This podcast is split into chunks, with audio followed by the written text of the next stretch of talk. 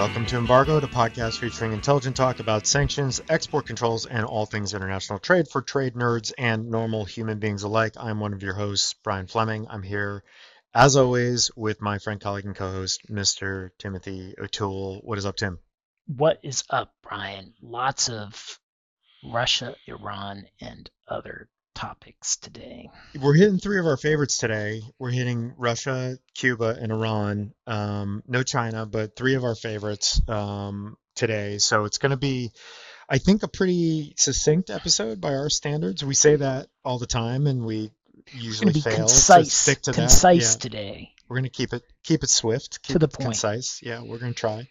Um, thank you everybody for joining us for uh, what is uh, a landmark episode of Embargo, episode 50. We have um, uh, we have the champagne on ice to uh, to uncork after the episode, and um, Tim's going to use his champagne saber on the on the bubbly to um, to let that to let that loose after. But no, thank you to everybody uh, for joining us. As- As always, we appreciate from every, uh, hearing from everybody the past few weeks. Um, we are a little off our normal schedule in part because it's uh, now sort of summer travel, um, business travel, all kinds of other um, things that are sort of pulling on our time at the moment. But um, this is our mid-June episode. We're recording on June 15. This will be up uh, sometime probably first half of next week. Um, and so, you know, a few pretty significant things to check in on here, as I said, in our favorite in, in a few of our favorite countries for various reasons. So um, I'll I'll go ahead and get us started with the normal um, the normal caveat, which is we're not giving legal advice. No confidential information is being discussed or disclosed. Uh, any and all opinions you hear on the program are mine and Tim's. If you don't like them, blame us. Um, if you like Embargo, please subscribe. You can get us anywhere you get your pod content. Please give us a rating, hopefully a five star rating. Spread the word.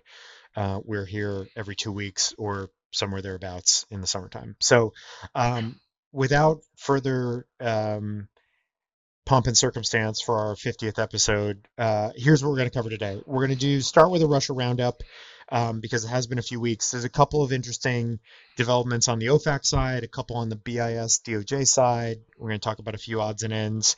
Um, so that that'll be kind of the the bulk of the early, early portion of the show.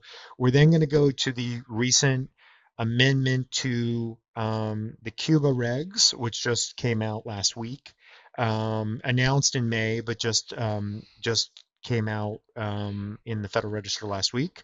Um, and it's a little bit of a turning back the clock to the the Obama era with some of the some of the changes that have now been uh, implemented in, in the amended amended Cuba regs.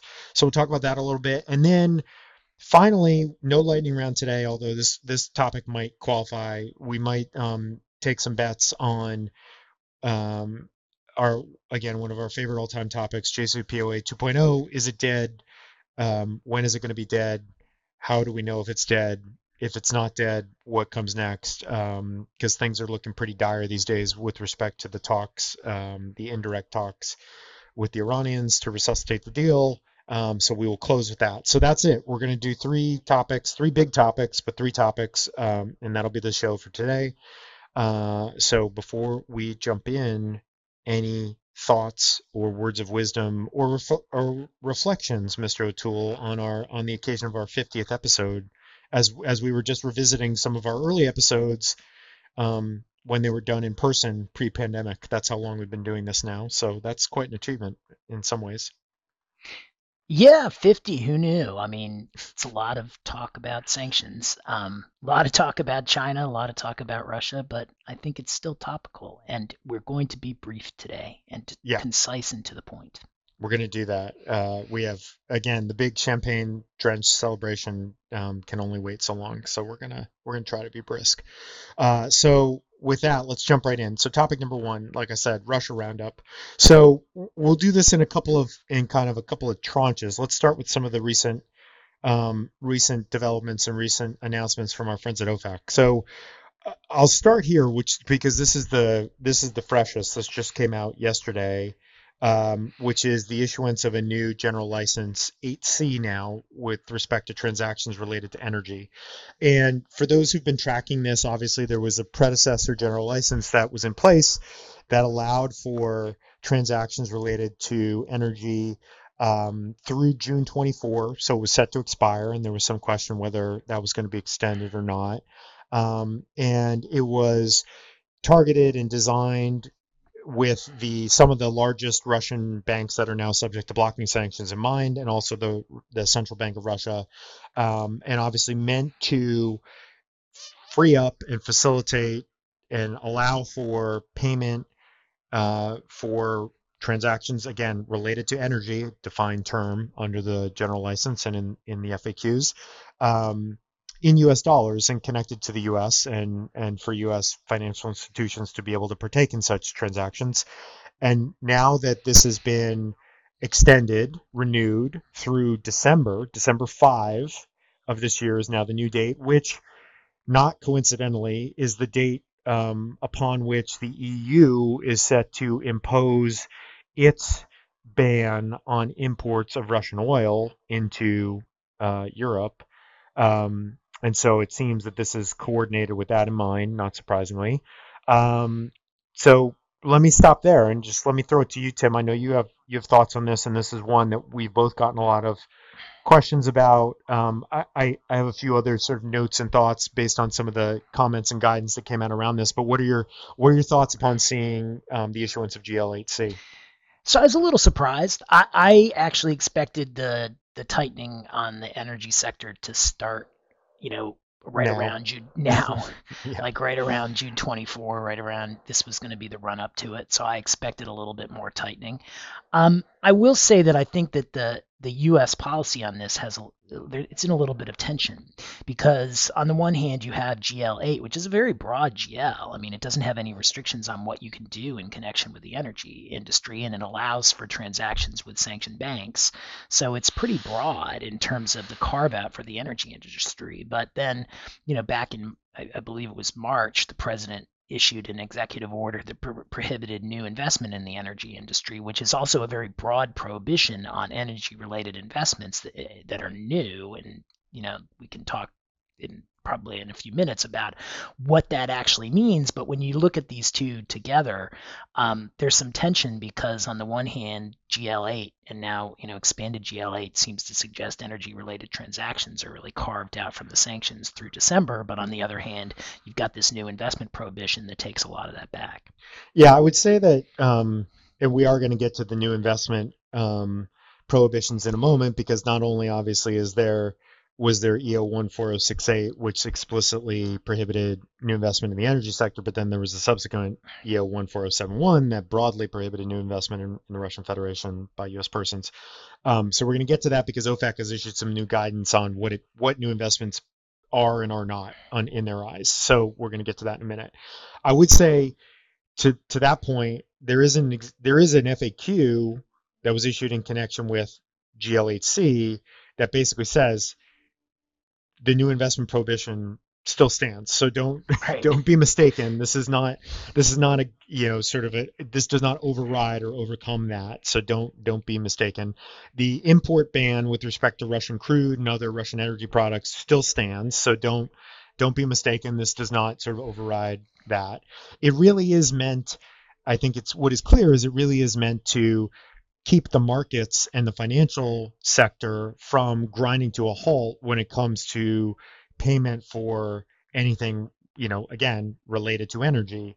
Um, because as we know so many of those transactions are denominated in us dollars and do rely on us cor- correspondent banking um, relationships to to make them work. And so that is that is it seems clearly the uh, intent here. And and in syncing this up now with the end of year, um, you know, uh, onset of the EU ban on Russian energy imports, it does seem that the judgment was made that it would it's best to um, align there and to not sort of have this train wreck of a situation for five months where U.S. dollar payments are going to be unauthorized for anything related to um, energy, but Europe is trying to wind down and, and is just it's just going to make that impossible if not extraordinarily difficult if if we're not sort of allowing for that. So I do I do think at the end of the day that's probably what it is. It's it's kind of as you said it is in tension with the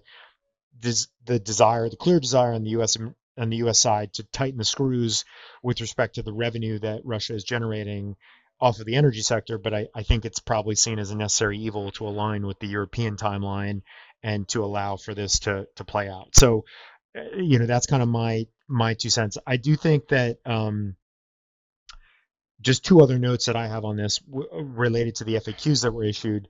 Number one, there is a there is an acknowledgement that if the December fifth date um, holds and there is not going to be a renewal of that or an extension of this kind of you know uh, related to energy payment carve out, let's call it. Um, OFAC expects that they will allow for an issue a, a true wind down license at that point if there would be a need right. to do so. So they've signaled that clearly. I think we would expect that, but they've been very clear that that is the intent. Um, so that would presumably extend at least into the early part of 2020 three, if that is the case, if that timeline holds. The second thing that they said, which I thought was, and I kind of laughed when I saw this, and I shouldn't have, but I did. And those who live this um, day in day out, like Tim and I do, will know why. There's basically an FAQ, it's 1011 that says my bank has refused to process a transaction related to energy despite the general license. What do I do? And it's basically like engage with your bank and call OFAC if that's the case. And it's just like, you know, I, yeah. I you know, I, I, don't even know what to say to that. But I mean, that's true to a point, but it's just like the most unhelpful attempt to be helpful that I've possibly ever seen when it comes to an FAQ. And, you know, that is the reality, as everybody knows. That I I don't know how many times I've told people, well, yes, you should be able to do this. It should be authorized by this, this, and this. Make sure you talk to your bank because they may look at it and be like, we don't care. We're not gonna we're not gonna we're not gonna process Russia. this transaction anyway. Right. So we're sorry. You know, right. take your business elsewhere. Yeah, it's um, about Russia, so good luck. Um, right. Is often the bank's response. But but yeah, I mean, that is amusing. I thought you were going to say that they wrote an FAQ that said "Have a have a nice day," but um, but apparently not. Our friends apparently, at OFAC always very polite. They Hats are to always, always being very polite, very very polite and very professional, as anybody who's ever communicated with them knows. OFAC and manners are go go hand in hand. Synonymous, and, yes. And synonymous, but but I I think um, it, it is amusing that there that that that was in an FAQ that you know what do you do if your bank doesn't doesn't allow for this, um, even though it's authorized by GL8, which is a very common situation. I mean, I had a I had a question that I put up in front of OFAC about the oil import ban and the kind of the wind down provisions that expired in April, and I put the question to them in I think mid March, and I got a response like last week in June after after the the wind down license had expired, and the question was about this April wind down license that, that told me, oh, we're just getting to your question now. Go seek a special license. So it's like it's like the idea that oh you know just call OFAC and it'll all be fine or right. work it out with your bank is is yeah. n- not a helpful yeah. Uh, form of guidance. As I mean the the true nugget here is that you know to the extent that this is not already part and parcel of how you try to handle these things anyway communicating with the parties and the counterparties that are involved directly in your transaction is always sort of the best order of business, obviously, to try to sort out what people are and are not willing to do and what they do and do not believe is authorized, unauthorized, and within their own risk tolerance. I do think there is some good lesson to be taken from that, but the idea that um, you have to throw your hands up and and sort of say, oh well, yeah, I guess I guess let's just you know there's I just call OFAC and they'll yeah. sort it out. Yeah, that, that'll work. Yeah. So anyway, I, I think that's you know on the new on the GL8C, I think that's about all I had for now. Just to pivot to the other kind of big point that came up in the middle of of this discussion, which is the new investment prohibition. So um, there was new guidance that was issued just again, I think this is I believe it was beginning of last week, June 6th, which is some new FAQs on the scope of the new investment prohibitions, and and we had talked about this previously, and OFAC had signaled that there was new guidance that would be forthcoming because obviously at the time the ban uh, went into uh, effect, at the time the Um, in particular, 14071 was issued. There was really really no guidance on on what the scope of this meant. There is now quite a bit of guidance, I would say, um, sort of on the flip side of, of the FAQ we were just talking about, um, on the scope of the new investment ban, what is covered, what is not. I'm going to run through just a couple of highlights here really quickly, and then um, I'm not going to try to get to everything, obviously, but a, a, few things that jumped out to me, and I'll, I'll flip it to Tim. So, um, you know, in terms of, I think one of the most common questions that we've gotten certainly is, what about kind of day-to-day operational activities, funding your subsidiaries and affiliates that are already in Russia and are already operating in Russia. Is this covered by the new investment ban? Is it not? There had obviously been some informal guidance that was out there to try to explain what was covered and what was not. There's now an FAQ on this, which is 1052, um, which makes it pretty clear that you know funding your subsidiaries and affiliates um, in connection with pre-existing projects is fine. That's permissible. That's authorized. Would not run afoul of the new investment ban. Um, of course, there's the caveats are as long as it's not sort of new and expanded projects. Um, and that is a that is going to be a, a common refrain throughout all of the guidance. That as long as it's not new or expanded products projects, and as long as it's not, um, let's say, um, commercial sort of uh, you know typical commercial payments that are uh, you know that are actually dressing up some sort of um, investment stake or a, you know a royalty stream or something else that's sort of a disguised new investment. As long as you're not doing those things with regard to ongoing operations then you should be fine. I think most of that's kind of a big picture takeaway from the the guidance that's now been issued. Um, similarly so that was 1052 about sort of um, funding subsidiaries and affiliates. Um, 1051 is it okay to provide good services, and technology um, into Russia? Again, same answer. Yes, as long as it's sort of ordinary commercial sales terms, not a dressed up new investment that's kind of disguised as something else. I think is kind of the key takeaway there. But I would sort of encourage everybody to look at that. Um, and then, you know, very helpfully, there's two um, two FAQs at the very um, that go to the real heart of the matter. One is, you know, what is kind of acceptable, kind of covered you know maintenance activities that would fall outside the scope of new investment. That's 1050, um, and that it says explicitly new investment excludes the following, and then there's a number of examples that are articulated there, which I think is is very helpful. And I've already, you know, had that discussion with a number of clients who, you know, in the run up to this guidance, we've said, you know, I, I you know, it seems our interpretation is based on past practice, based on what we've heard from OFAC. It seems that this would be excluded, but now I think it's a little easier to be able to compare um, the list of items to what is carved out, what's excluded, and help help people make judgment calls about that. And then 1049, which is explicitly what is new investment, and boom, boom, boom. And then by negative implication, what is not new investment, some of the things that are already covered elsewhere in 1050 and 1051 in terms of services and goods and technology and maintenance activities are sort of covered there. Um, so those are sort of the big ones for me.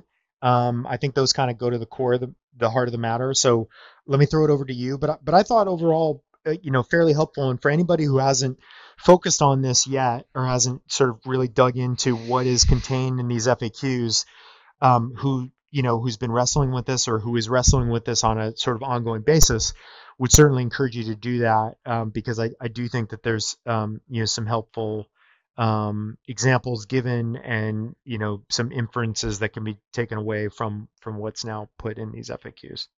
Yeah, I, I thought the guidance was overall both pretty good and and really directed at what really are frequently asked questions. So so these are the questions that we've been seeing, and these were the questions that we've now got you know relatively definitive answers to from OFAC. I thought the the answers actually came out where I would have expected them to come out as well. There was nothing kind of really aggressive or surprising about them. They interpreted these words basically the way that we thought that they would be interpreted. The the thing that jumped out at me, I guess, a couple of things that jumped out at me really related to the divestment guidance. So so you know, new investment is not divestment. Well, that's easy, and but they they were a little right. I mean, but but it but it in the particulars it gets harder yeah. because you know as as we know like when you are trying to divest, there are certain things that you might have to expend. Like, for example, if you're a US company and you have a sub and you're trying to divest of the sub, you've probably got all this investment in uh, computer infrastructure, the IT infrastructure that you don't want to transfer over. On the other hand, um, it's hard to sell a company to divest yourself of a company that has no IT infrastructure. So what if you buy new IT infrastructure and install it so that it won't be compatible with your companies, but it's so that the buyer actually is getting something that actually has IT services? Is that new investment? I think the answer now is pretty clearly no. But again, not not to mention though that that is also carrying with it some in-country transfer BIS completely. If you've got EAR items subject to the EAR, yeah, exactly. it's it's so complicated. It gets more complicated at the margins. But I think yeah. that this that this guidance kind of gave you the the OFAC perspective, which is divestment is what we want. Yeah. Um, the thing that was the other thing that was interesting to me about it is that, uh, well, from the U.S. side, that's divestment it's also new investment in Russia. Now, if it's new investment by the buyer is making a new investment in Russia, is if you are, and so they made very clear in that guidance that if you're selling, you can do a lot. If you're, if the, the buyer better not have any U.S. nexus because the buyer, if it has a U.S. nexus, is likely engaging in new investment in Russia. And so I that's, thought that that dichotomy yeah. was, was pretty was pretty interesting, and and making clear that U.S. persons couldn't have any real involvement with the buyer. So like if from a, from a transactional perspective, if you're working on this transaction to sell, you can represent a seller from the U.S., but you as a U.S. person would have a much more difficult time, either as a lawyer or as some sort of professional working on the transaction representing the buyer in the tra- the same transaction. And I thought that that was kind of interesting that they went down to that sort of granular level in the guidance um, in talking about kind of the line between new investment and divestment. Yeah, one one sort of similar one that also jumped out to me that I'll just mention here at the outset was, which is I know another one that you've gotten question, you and I both gotten questions on is 1055, which was talking about whether or not the new investment prohibitions reach um, lending of funds, purchasing equity interest to entities located outside of Russia, outside the Russian Federation? Yep. And the short answer is no, with some caveats. And then there's some the guidance that talks about whether the funds are intended for new projects or operations in Russia. So whether this is kind of an end run around the direct right. investment ban, or whether um, they are um, the revenues of the entity located outside Russia are not per, predominantly derived from investments in Russia.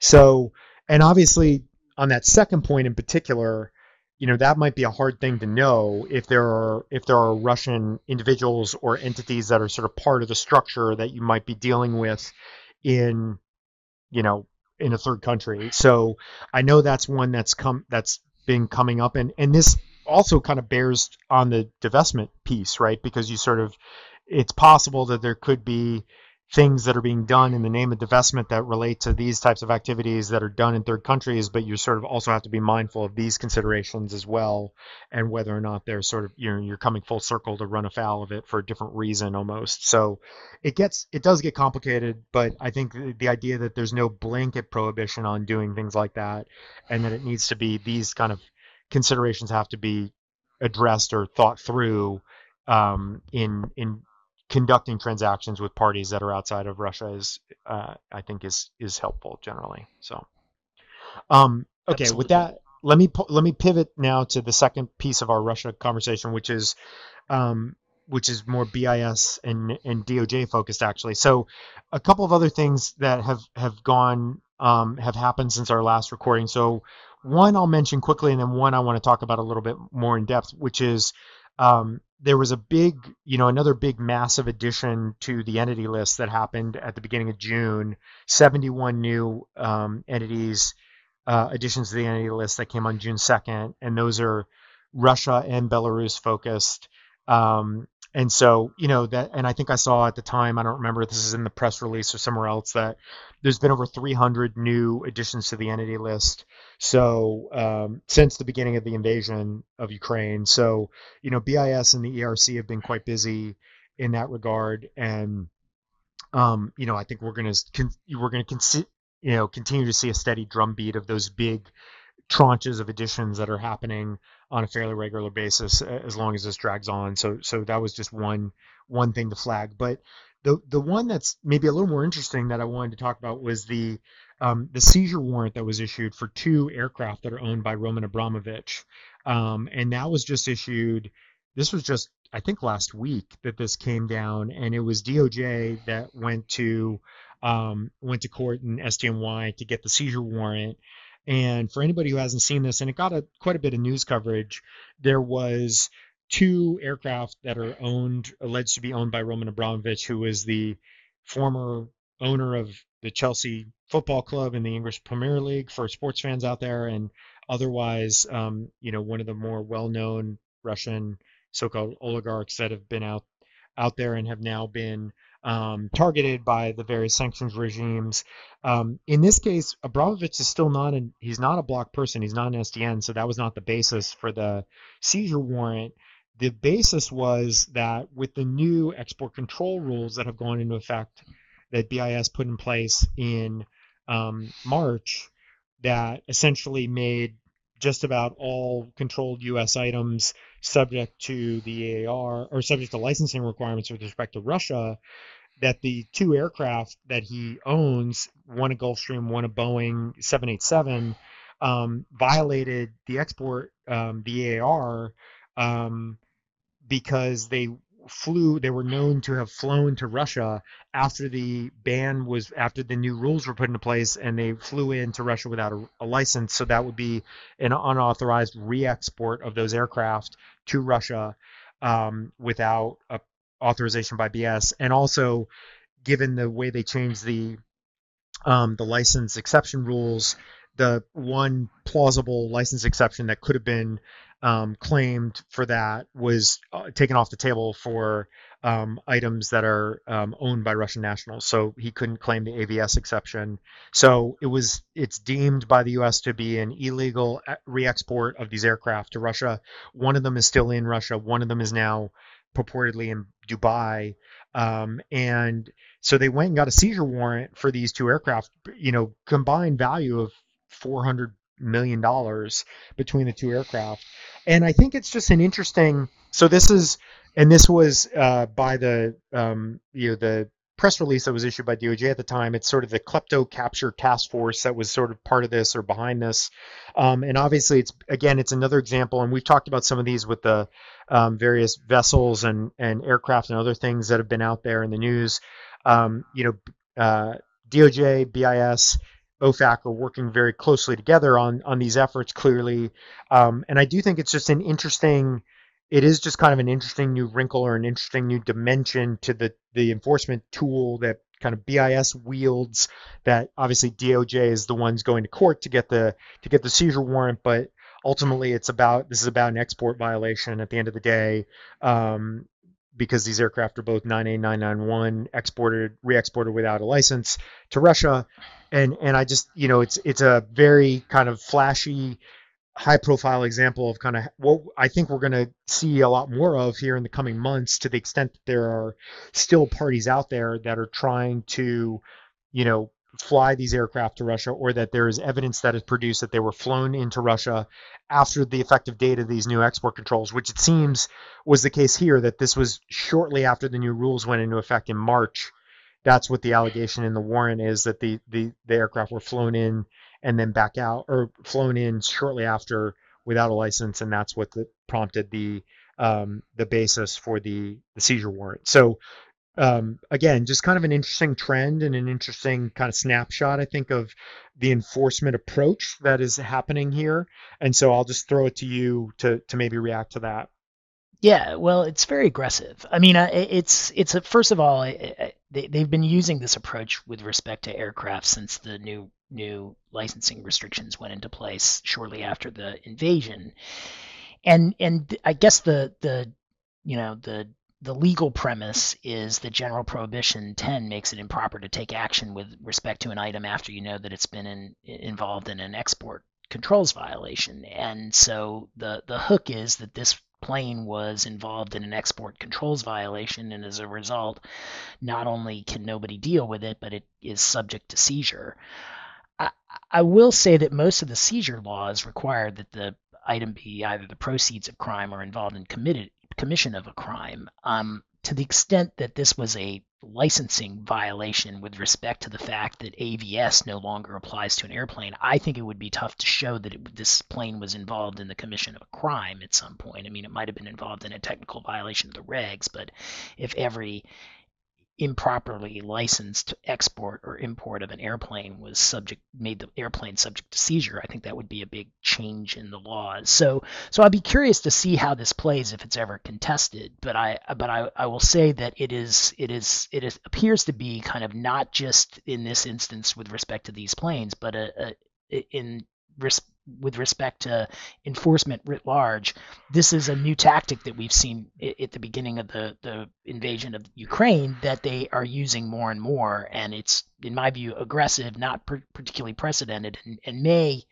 you know, if, it, if challenged, have some issues. Yeah, I think that's a really good point, which is, you know, obviously the general prohibition 10 issue is is out there and has been BIS has in particular has been I, I know very very vocal and uh, very public about sort of pushing that and making parties who might cross paths with aircraft and vessels and other things that could um, subject them to General Prohibition 10 um, exposure that people are aware of that. Here, I do think your point is a really good one about whether or not they have the goods to show that this was a willful violation of the of the laws, given that it was close on the heels to the change and close on the heels of the change to the and the tightening and closing of the license exception. Um, you know, if push came to shove and this were ever to be litigated, whether or not Abramovich's lawyers would be able to credibly claim that this was a um, you know, an inadvertent violation of the of the new regs, um, you know, sort of right after, right in the immediate aftermath of their of their passage and their implementation. So I, I do think that is a really interesting question, and you know, whether that is whether we're ever going to be able to see a court case on that or not, I don't know, but that would that would be fascinating, and I agree with you that that would be um, a really interesting um, basis to challenge this that this is not in fact a willful violation because of the you know the the novelty of the um, the sort of sweeping nature, the novelty of the approach, and and perhaps you know the plausibility that it wasn't entirely clear at that point that that was what was um, the state of play. Well, and I think most you know lay people are not thinking of an airplane flight as an export it, it is, but it, you don't necessarily think of it like that. And then one that normally would require a license, but for the existence of AVS, which had carved out Russia very recently. I mean, you have to know all that to know that this was a violation. And so, to the extent that you get into willfulness, maybe they've got the goods. Maybe somebody, you know, told Abramovich specifically before they took off or told you know somebody in connection with the plane if you fly this into russia you'll be violating us law at which point if they flew it into russia the willfulness case becomes easier to make. Right. And we don't know that and that's not clear right. from the for, from the seizure warrant. So that's speculation at this point but i do think that that's a really good a really good um, you know open question perhaps and and if this does play out in a way where there's a challenge to this. And uh, by the way again one of these planes is in U- the UAE and one is in Russia right now. So nobody is nobody's going to get their hands on these planes anytime soon. Um, and if it does ever come to a court challenge um, uh, in terms of the legal sufficiency of the seizure warrant then I think that will be a fascinating um, that will be a fascinating question. There could of course also be a follow on criminal case that is brought in connection with this um, that would be charging Abramovich himself or others in connection with uh, you know these vi- these underlying violations that are um, that are the basis for the seizure warrant. So you know that I that I think we'll have to just wait and see. And and if that were the case, then I would expect that all of that is going to be have to be acknowledged and addressed in that in the charging documents at least um, at least on its you know to on its face, but we'll we'll have to see. I think that's a question for another day. So, um, anything else on Russia before we move on? Um, I think no. that kind of covers a couple of the a few of the big items from the last few weeks. But um, if nothing further, then why don't we go to Cuba? Let's go to Cuba. Um, so what you know at, at the end of the Obama administration, President Obama loosened many of the um, kind of more restrictive travel regulations related to Cuba, and at least some of the regulations related to sending of remittances to family members in Cuba. Uh, one of the things that President Trump ran on in 2016 was that he was going to crack down on these, um, you know, these changes that the Obama administration had made, and during the course of his administration, President Trump did do that crack down on a number of the general licenses that had allowed for travel to Cuba uh, by U.S. persons and made it much easier to travel to, to Cuba. Not all of them, and so many of the many of the travel changes remained in place. But I think some of the ones at the margins that were were pushed back related to both family remittances. There were was a thousand dollar cap that was placed uh, per quarter that was placed on family remittances, and then with respect to travel, I think the most the, the most notable exception that the Obama administration created was one for people to people travel. That is, that although Congress has outlawed travel to Cuba for tourism, the president is authorized to grant licenses or general licenses that, that create exceptions to that. And so so one of the exceptions had been that allowed if you were going to Cuba and you were going to see people, then you could go under the people to people travel exception. It was a little bit mm-hmm. more difficult than that, but but that one one read of it was that that that that was really all you had to show to take advantage of that general license. And so that was why it was relatively controversial the new regs, I think the most important part of the, the changes that the Biden administration made last week when they, they kind of reinstated some of the Obama changes was that they revived at least one part of the people to people travel um, general license exception. Now, there were two parts. There was one that required that where you could go with a group for people to people travel. So it was educational travel where you're going to be interacting with the Cuban people. But to take advantage of that license exception, you actually had to have a group that was supervised by somebody that was subject to U.S. jurisdiction so that there could be an enforcement mechanism, but also so that they could essentially be responsible responsible for making sure that you had a full time schedule of activities and it wasn't just kind of an excuse for a trip to the beach where you, you, you wave to Cuban. You had a chaperone. You effectively had right. a chaperone. Yep. Yeah, and and so the by so the by the, the, there were two the the two part there was an individual people to people travel part under the Obama administration that really had you know it was pure kind of scouts honor type um type exception that you could say as long as you could check the box and say you were going to Cuba to meet with people and not to be a tourist and that you would spend the whole time with a full-time schedule of activities meeting with people you would be able to fall within that exception. And so that there was some suggestion that that was not what was really going on that that was kind of the tourist exception. And that one hasn't been reinstated. It's just the it's just the chaperone um, exception for people to people travel and and and some changes in the remittances and some loosening at the margins with respect to to Cuba travel policy generally. So we're still not back into kind of the full-fledged Obama era where it looked like the embargo was really starting to melt away. We're we're more kind of somewhere in between the Trump rollback and the um, and and the Biden reinstatement.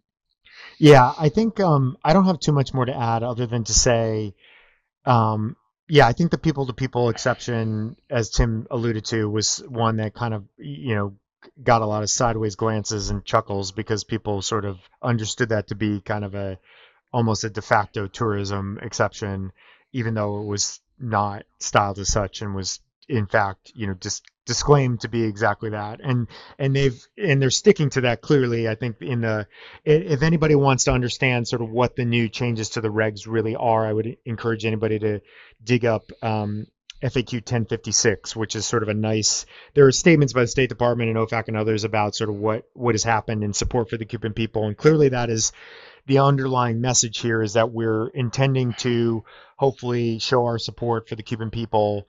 We spoke, I think it was, I can't remember when this was, last year when there was sort of the crackdown on the pro democracy protesters in Cuba and some other things and sort of what the regime was doing and um, you know prospects for any sort of return to maybe you know Obama era Cuba policy at OFAC or otherwise. And um, you know I think that it's just been largely it's been largely quiet, honestly, in the you know 18 months or so that Biden has been in office. But um, I do think that these are, you know, symbolically and, and not so symbolically, you know, the remittance lifting the remittance cap obviously is a, is a pretty significant thing for people who um, have family there and have other, um, you know, good justifications for wanting to remit funds to persons that are not you know, sort of the core policy reasons that the Cuba embargo exists. Um, and so, but the the people to people travel, as Tim said, group only still. Um, not individual, and and there's a not for tourism is sort of part of the FAQ, like it is Yep. it is right there. So the you know Tim and I have both had the misfortune of seeing some declarations that have been made by persons or aware of some statements that have been made directly that say, "Yeah, I'm going to Cuba for tourism," and then you're sort of like, Right. "How did this ever? How did how did nobody catch this?" It's sort of it's Right. it's one of these very um, you know these things that people still don't quite understand uh, despite all of the all the changes. But if you look at FAQ 1056, they sort of break down very neatly. Here's what the new amendments did, and one category that Tim didn't touch on is professional meetings and conferences in Cuba. So that's one other area where um, you know some of the the general license has now been kind of resuscitated to allow for you know subject to certain conditions travel related to in, attending or organizing meetings and conferences in Cuba. Um, people to people academic activities um, and then the remittances it's really those three areas so Yep. at the end of the, at the end of the day not um, you know not the most sort of sweeping changes but but you know fairly significant noteworthy i think it sort of caught it certainly caught our eye when it when it popped up um, and when the the statements were made in May from some senior uh, spokespeople and officials in the administration that this was coming, and then when the regs were actually amended um, last week, you know, I do think it's it's significant and you know could foretell that there's more coming, but for now it's sort of a you know I wouldn't call it significant, but at least a somewhat important, at least incremental change back toward perhaps what the again Obama era kind of policies were. Yeah, but with a very different spin. I mean, uh, in the Obama at the end of the Obama administration, these regulations were clearly seen as kind of the last gasp of the Cuban. yeah. Yeah, it looked like the Cuban sanctions were going away. That seemed to be the trend, and they were kind of announced as such. And you'd go to conferences, and OFAC would. I mean, I, I actually heard, that, and I, I, I should say maybe they weren't from OFAC, but I heard somebody from the government at a conference in 2015, 2016 say something like, "If you can't figure out a reason that you can get to Cuba, then you're not try, not trying hard enough." I mean, that was really the that was really the the attitude back in in in that time frame. I think this is much more restrained. I mean, I think this is is being pitched as a like we're loosening things at the margins, but it's still not okay to go to Cuba for for tourism, and we Right. really mean it this time. And oh, by the way, like we're not going to open up some of the the regs that were kind of the most um, lenient in terms of allowing eh, transactions with Cuba or the Cuban people. Right, and again, I think that it's all couched in the idea of this very sort of pro-democracy, pro-Cuban people Yep. um, rhetoric, which is not, you know, not Right. really all that surprising, considering that that has been kind of the, you know, the linchpin of the, um, you know, the kind of policy stance of this administration from the beginning. So, so anyway, I, we did want to highlight that because I think that is worth keeping an eye on. But as Tim said, I don't know that we expect a lot of big movement or actions on this front, in part because I think anything more significant would be politically unpalatable at this point and probably not something that the president would want to take a hit on, which I think leads us neatly to our final topic, which is Iran and JCPOA 2.0. So the reason this is back on our agenda for this week uh, is that for those who haven't been following this, in the most in the last two weeks or so, there's been a lot of chatter and some action that has come out of the um, the U.S. and European members of the P5 plus one who were the part of the original Iran nuclear deal, um, relating to uh, Iran's efforts to prevent the IAEA inspectors from being able to get into various sites, and and then so, somewhat dramatically the announcement that Iran was going to dismantle or take down the cameras that were at various sites for monitoring purposes. That was kind of a you know a, a key element of the deal on the front end that these cameras were going to be there and were kind of a you know the eyes and ears and a failsafe so that the Iranians couldn't skirt their obligations in terms of what they were doing at these various sites. Well, the Iranians have now done that. They've announced that they're doing that. They're taking down the cameras. They're sort of going to um, prevent any kind of ongoing monitoring for the moment. They've been sort of rebuked, at least lightly, at the UN. Um, you know, there's a lot of rhetoric flying back and forth. At the end of the day, I think this kind of boils down to a couple of couple of things. One is, you know, we thought it seemed months ago that maybe the stalemate had been broken and there was about to be a deal. Honestly, I think Russia invading Ukraine kind of took the wind out of everybody's sails, and that sort of has distracted the group that would be responsible for this from really focusing on that to some degree. That's at least one reason. I'm not saying it's the only reason, but that's one reason. Um, and then, you know, the talks to date have all been indirect, as we've talked about before. There's, the Iranians won't sit down with the U.S. or vice versa, so it's all going through the Europeans and the Chinese and the Russians. And you know that's just not a very effective way to negotiate something as complicated as what, what's contemplated here, which is to you know revive this deal or to have a you know version 2.0 of this deal. The other thing seems to be at least to hear it, you know, this seems to be the received wisdom at this point, based on all the reporting and some of the comments that have been made, is that the fact that the IRGC was made a foreign terrorist organization and the U.S. refuses to budge on removing that label is is a sticking point, and that the Iranians are insistent that that has to happen, and that the U.S. says no way, we're not going to remove that, and whether you know, I mean, I think the the the sort of sad reality is that as a practical matter, for the U.S. to do that to remove that label would not really make any difference whatsoever. They the IRGC is going to remain blocked. Um, they are going to remain subject to sanctions, um, but symbolically and politically in the U.S., it would be seen as a massive sign of weakness by the Biden administration, which is already perceived as being too weak on these issues by many and I think would just is probably a, a political L that they cannot bear to take at this point. And so I don't think that that is really a realistic option to have that happen. And the Iranians claim, at least, that that is, you know, sort of a deal breaker for them, and that they're not going to be willing to get back into the deal um, unless that happens. And of course, in the meantime, they are days, if not weeks, away from being able to have a breakout timeline that would really be troubling based on their enrichment activities that have been going on for the past you know couple of years since they effectively ceased complying with the deal when the U.S. dropped out. So that's kind of where we find ourselves now. I, I think I'm done pronouncing this dead because I, I, somebody made a good point in one of the one of the commenters or articles I read, which is there really is no plan B. Plan B is I suppose that the U.S. says we're walking away from the indirect talks and we're going to maximum pressure 2.0. That is, I guess, plan B.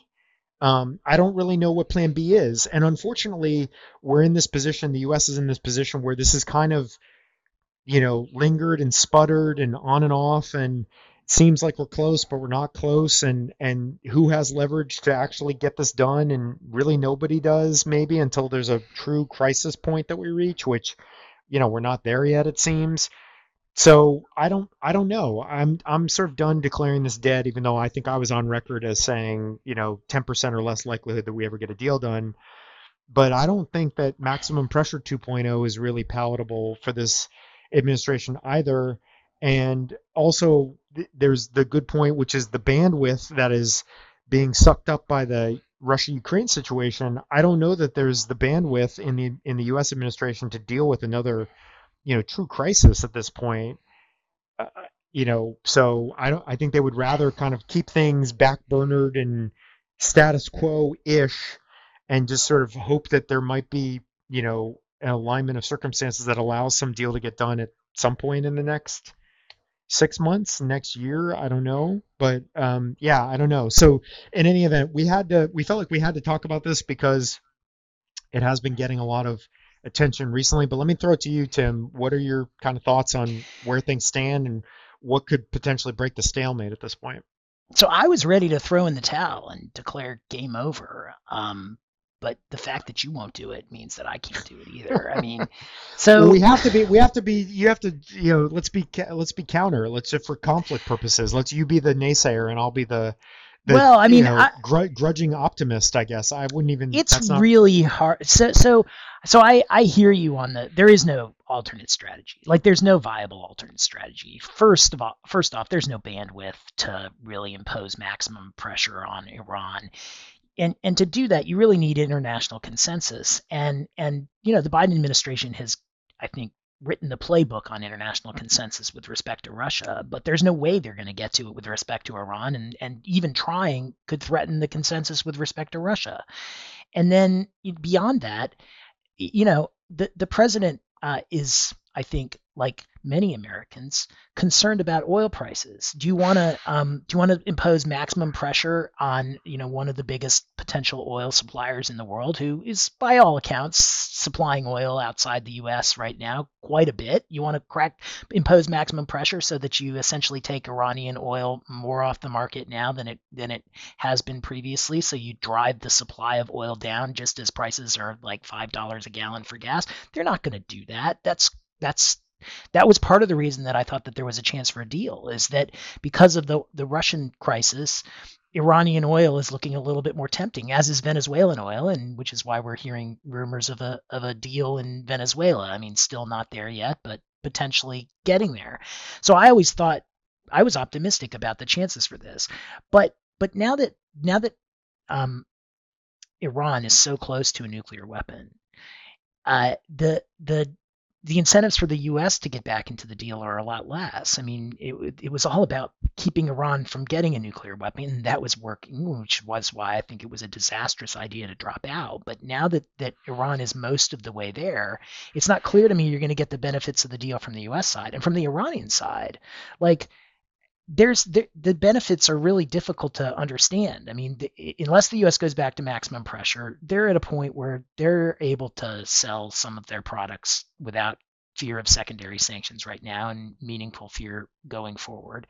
And if if let's say the U.S. gets back in and we sign a JCPOA 2.0 in in six months, so let's say you know January 1st, 2023 um, what happens when President Trump's second term begins in Jan- in January of uh, 2025? Like two years later, you've got somebody coming into office. That deal is dead. So the Iranians at best get two years unless President Biden is reelected. And if you go to the the, the betting markets, um, the chances are not very good of President Biden being reelected. I mean, if you just kind of put your finger up to the wind, the chances aren't that good of President Biden being reelected. And President Trump is the presumptive favorite to be president again in 2025. And so, why would the Iranians enter a deal that it has a two-year shelf life if everything works out perfectly when the status quo isn't hurting them that badly? Like, I just don't, I don't see it anymore. But you know, now that I've finally thrown in the towel, I'm sure that that's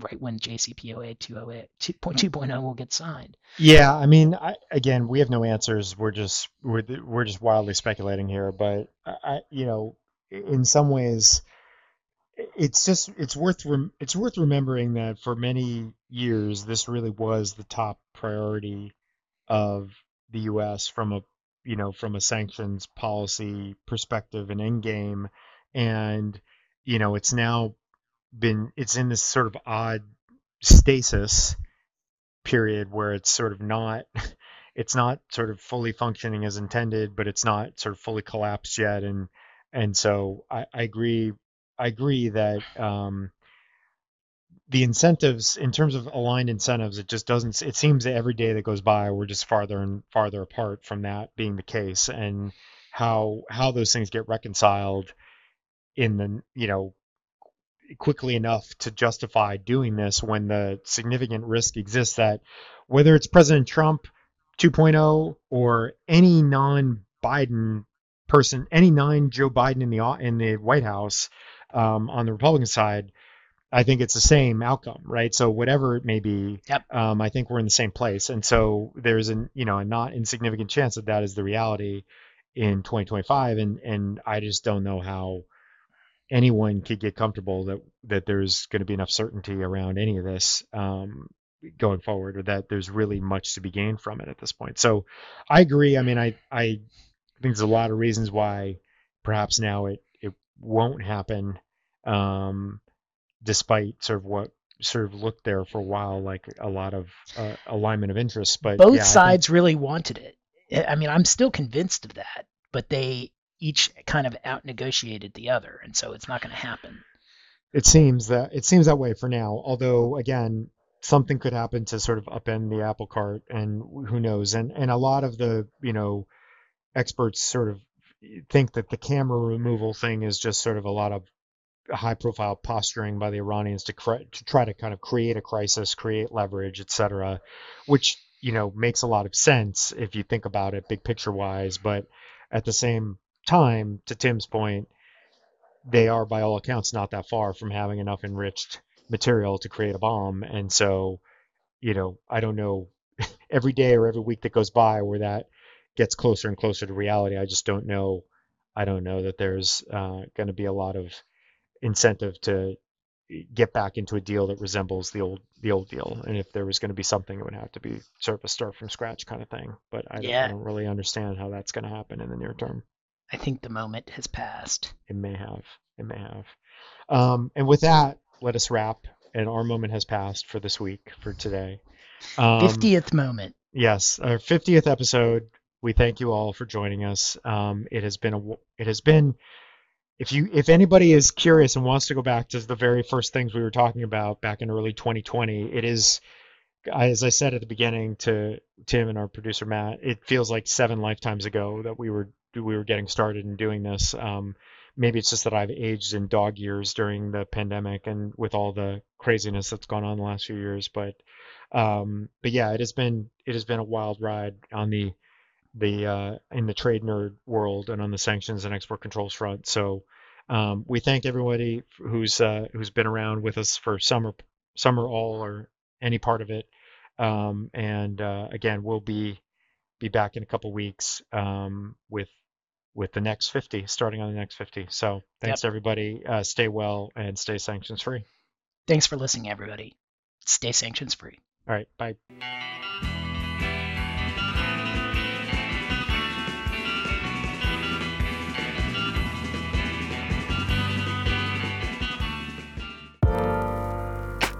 This podcast was produced by Heartcast Media.